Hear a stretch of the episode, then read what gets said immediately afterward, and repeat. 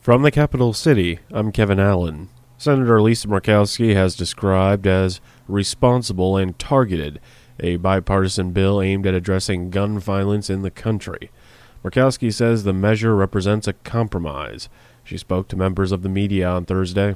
This is a compromise measure that came about because you had a, a, a group of 10 lawmakers, five on each side of the aisle, that said the American public deserves to see some response from the Congress when it comes to gun violence and what we can do more and better to provide for school safety and to address what I think many of us would would concur is is a growing mental health crisis in in this country.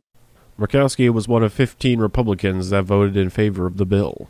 It is a measure that uh, is not perfect by any stretch of the imagination, um, but I do think that it is responsive, and I think it is responsible, and I think it is very targeted. It would also fund local programs for school safety, mental health, and violence prevention.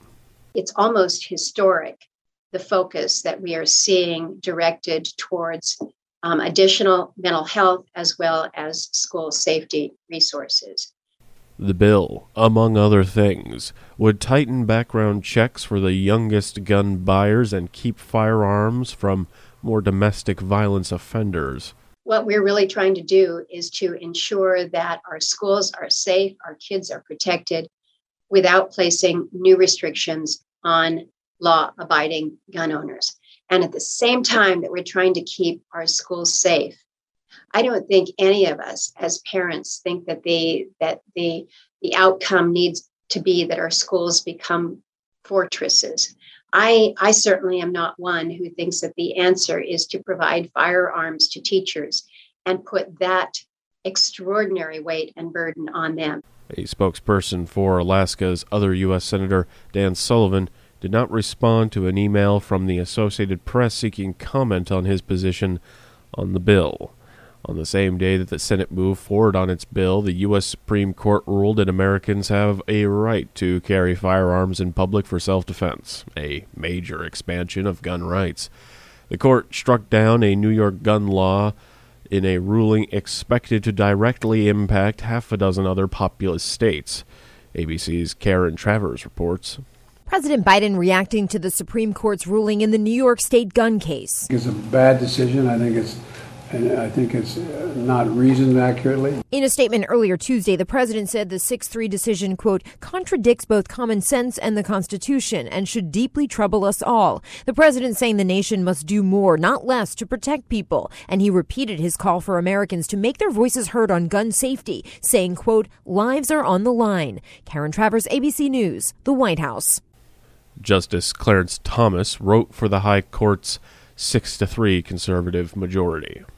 A state court judge says he is tentatively inclined to agree with the state elections office that the fifth place finisher in a special primary for Alaska's U.S. House seat cannot replace a candidate who abruptly dropped out. But Superior Court Judge William Morse says he will accept written pleadings before making a final decision. He planned to rule today. His comments came during a hearing on a lawsuit filed earlier in the day that argued that the Alaska Division of Elections misinterpreted state law. The lawsuit says the fifth place finisher, Republican Tara Sweeney, should be put on the August special election ballot in place of independent Al Gross, who withdrew.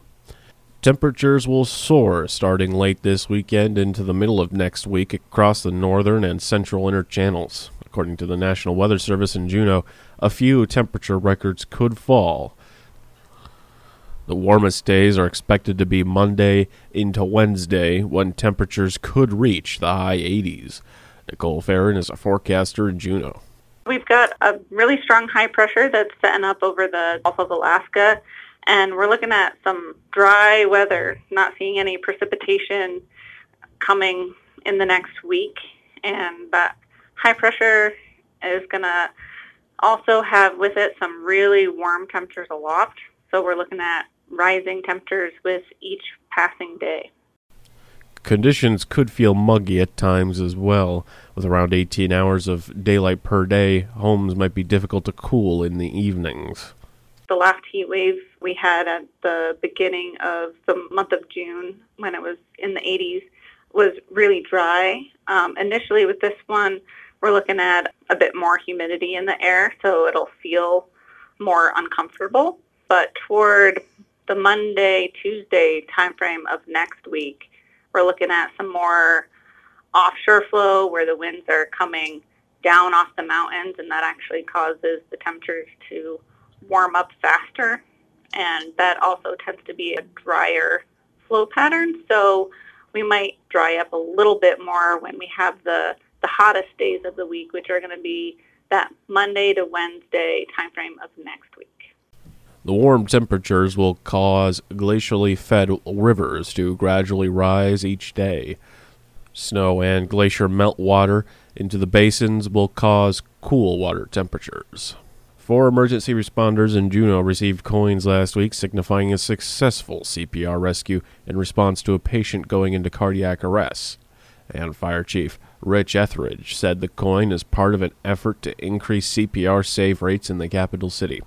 On Thursday of last week, Officers Hannah Malone, Jonah Hennings Booth, and dispatchers Tanya Kurtz and Alicia Cheeseman were awarded a cardiac arrest save coin for their efforts on a recent cardiac arrest response. Juneau Fire Chief Etheridge said on Action Line that when he first started in the department, they have been working to increase CPR save rates in Juneau. When I first started the department, we would occasionally get a CPR save. Excuse me. Um, and we've been really working hard to increase the, the save rates here in town. And most of that is early CPR is one of the biggest keys. So uh, we created this CPR save coin that if people stop and choose to do CPR and help save a life, um, they get a coin for that. And Etheridge said that the bar is high to receive the coin, requiring that the individual rescued is not only delivered to the hospital with a pulse, but also discharged and able to resume their life. A gentleman uh, in one of the trailer parks out in the valley uh, had a cardiac arrest, and one of his family members started CPR and then all of the responders that go and participate in that, along along with the police officers that are first on scene. Uh, anybody that participates in saving that life gets a challenge coin, and it's a pretty high bar. It's not just we delivered somebody to the hospital with a pulse; they actually have to be discharged from the hospital uh, and be able to resume their their life. Etheridge said that the department is at about a 55% save rate for people that go into cardiac arrest. When I started, you know, it was really, really rare to save someone doing CPR. Now we're saving 55% of them. Um, and uh, we try and run a cardiac arrest, kind of like uh, if you're watching NASCAR and see a pit crew operation. Everybody's got an assigned role and everybody has assigned spots to stand. And uh, we just try and do it as efficiently as possible. He said that 55% is an amazing milestone. A rock slide onto a dock in Skagway has seen a large cruise ship skip a Thursday port of call. According to Skagway Mayor Andrew Cremata, rocks have littered the dock owned by White Pass. There was a rock slide uh, that didn't take out the cruise ship dock. Uh, there's debris on the dock. They're uh, moving the boat that was there uh, a little south, and they're going to tender them into the small boat harbor so that they can monitor if there's any more rock fall. Uh, but no injuries, fortunately. The slide happened between 6:30 and 7 a.m. yesterday. No injuries were reported, according to the mayor. You know, it's a private dock, so White Pass is assessing the situation, and I think they're going to make an announcement later today uh, after they they assess. So, um, I mean, you know, it's a rock slide. It's not in an area uh, exactly known for rock slides. We have a, a, more active slide area a little further north of there, but uh, this one was in a in a different place. So my guess is they'll you know work to get it cleaned up. The Quantum of the Sea skipped a port of call Thursday due to the incident. White Pass presently owns and operates three deep water docks capable of handling large vessel traffic in Skagway. Juneau Port Director Carl Uchityl reported cruise traffic numbers so far for the cruise season in Juneau while a guest on Action Line. I've been tracking the number of uh, of passengers uh, coming to Juneau and going through the, the first five weeks, so ending June 7th, we've had about 193,000 guests in, and that would be against a capacity of, of about 300 300,000. In terms of capacity, So we're at right at 64% capacity of what the, the cruise lines are bringing to, to Juneau. So we expect those numbers to, to grow as the season um, wears on. We know that uh, the early sailings were kind of limited by kind of the, the media concerns that people had early on in making bookings, but uh, it appears that the vessels are sailing with uh, more and more percent capacity uh, as the summer wears on. he shared the expected number of cruise passengers. I think we're looking at 1 million to 1.2 million passengers this year. So, um, you know, basically we, the the city gets uh, thirteen dollars for every passenger that, that that comes that comes into Juneau. So uh, those numbers are very favorable for for head tax uh, purposes. He said of the feedback so far. Just kind of anecdotally and man on the street when I talk to retail folks and charter operators and uh, the folks selling tours in the, along the, the waterfront, people seem very optimistic and they seem to be very happy with uh, sales uh, thus far. Juneau Port Director Carl Uchityl. Governor Mike Dunleavy appeared on Ketchikan Radio Center's Business Matters Monday while visiting Alaska's first city this week. Dunleavy says the budget is nearly ready to sign and a historic PFD is on the way to Alaskans. We have a budget surplus. We have the largest PFD in history coming uh, coming to people. Um, we're paying down some of our debts. We're saving money. Uh, our crime rates are down over the past couple years, uh, ever since SB 91 was uh, repealed. We have the real potential, as I mentioned, for a gas line. The Anchorage International Airport went from the fifth busiest uh, cargo airport in the world to the fourth, and there's a lot of investment going there. So, again, I think with Alaska's uh, resources as well as its uh, location on the globe, we've got a lot going for us, and I think there's a lot of upside to Alaska. Dunleavy says diversification away from oil is important to consider economically.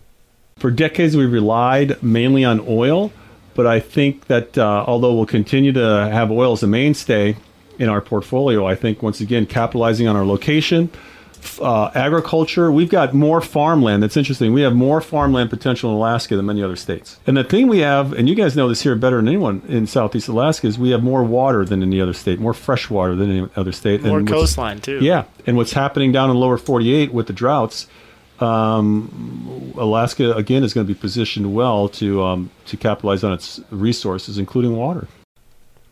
Dunleavy says discussions on projects across Southeast are on tap.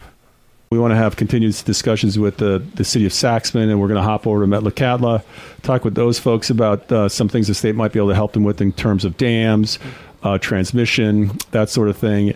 And uh, again, just to keep strengthening things like strengthening uh, things like the ferries, um, mariculture, uh, try and help folks with uh, potential um, uh, land to build uh, uh, more affordable housing on. And there's things the state can do. We're working with folks here, and we're going to keep uh, keep having those discussions and uh, move some, I think, some uh, pretty good ideas forward.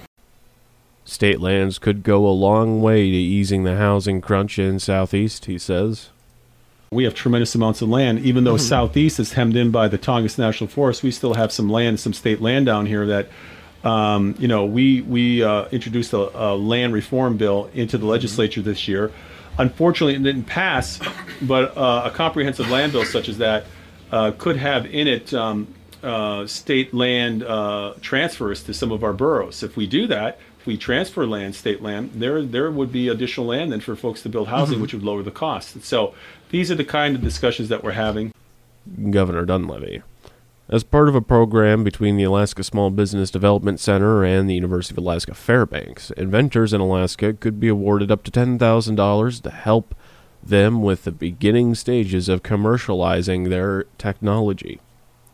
The Alaska Small Business Development Center's technology focused Trend program announced that they are accepting applications for the 2022 Phase Zero program.